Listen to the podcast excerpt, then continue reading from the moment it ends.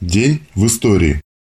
25 февраля 1881 года родился Ульям Фостер, деятель американского и международного коммунистического движения, председатель Национального комитета Коммунистической партии США в 1929-1957 годах, автор трудов «Закат мирового капитализма», «Очерк политической истории Америки» и другие.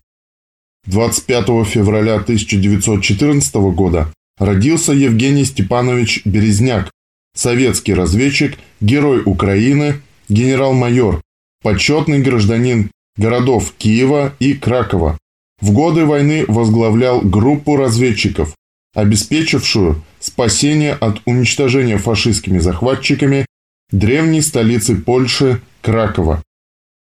1956. Доклад о культе личности, в кавычках.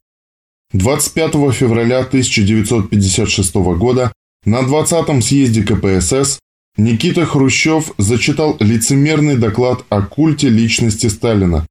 После этого началось демократическое разложение страны. Нынешние властители с особым лицемерием пинают «мертвого льва» в кавычках, поскольку олицетворяют то, с чем Сталин боролся коррупцию, воровство, стяжательство. А про культ хорошо сказал Шолохов. Был культ, но была и личность. 25 февраля 1972 года в 40 километрах северо-западнее города Джесказган совершила мягкую посадку советская станция «Луна-20», которая доставила на Землю образцы лунного грунта –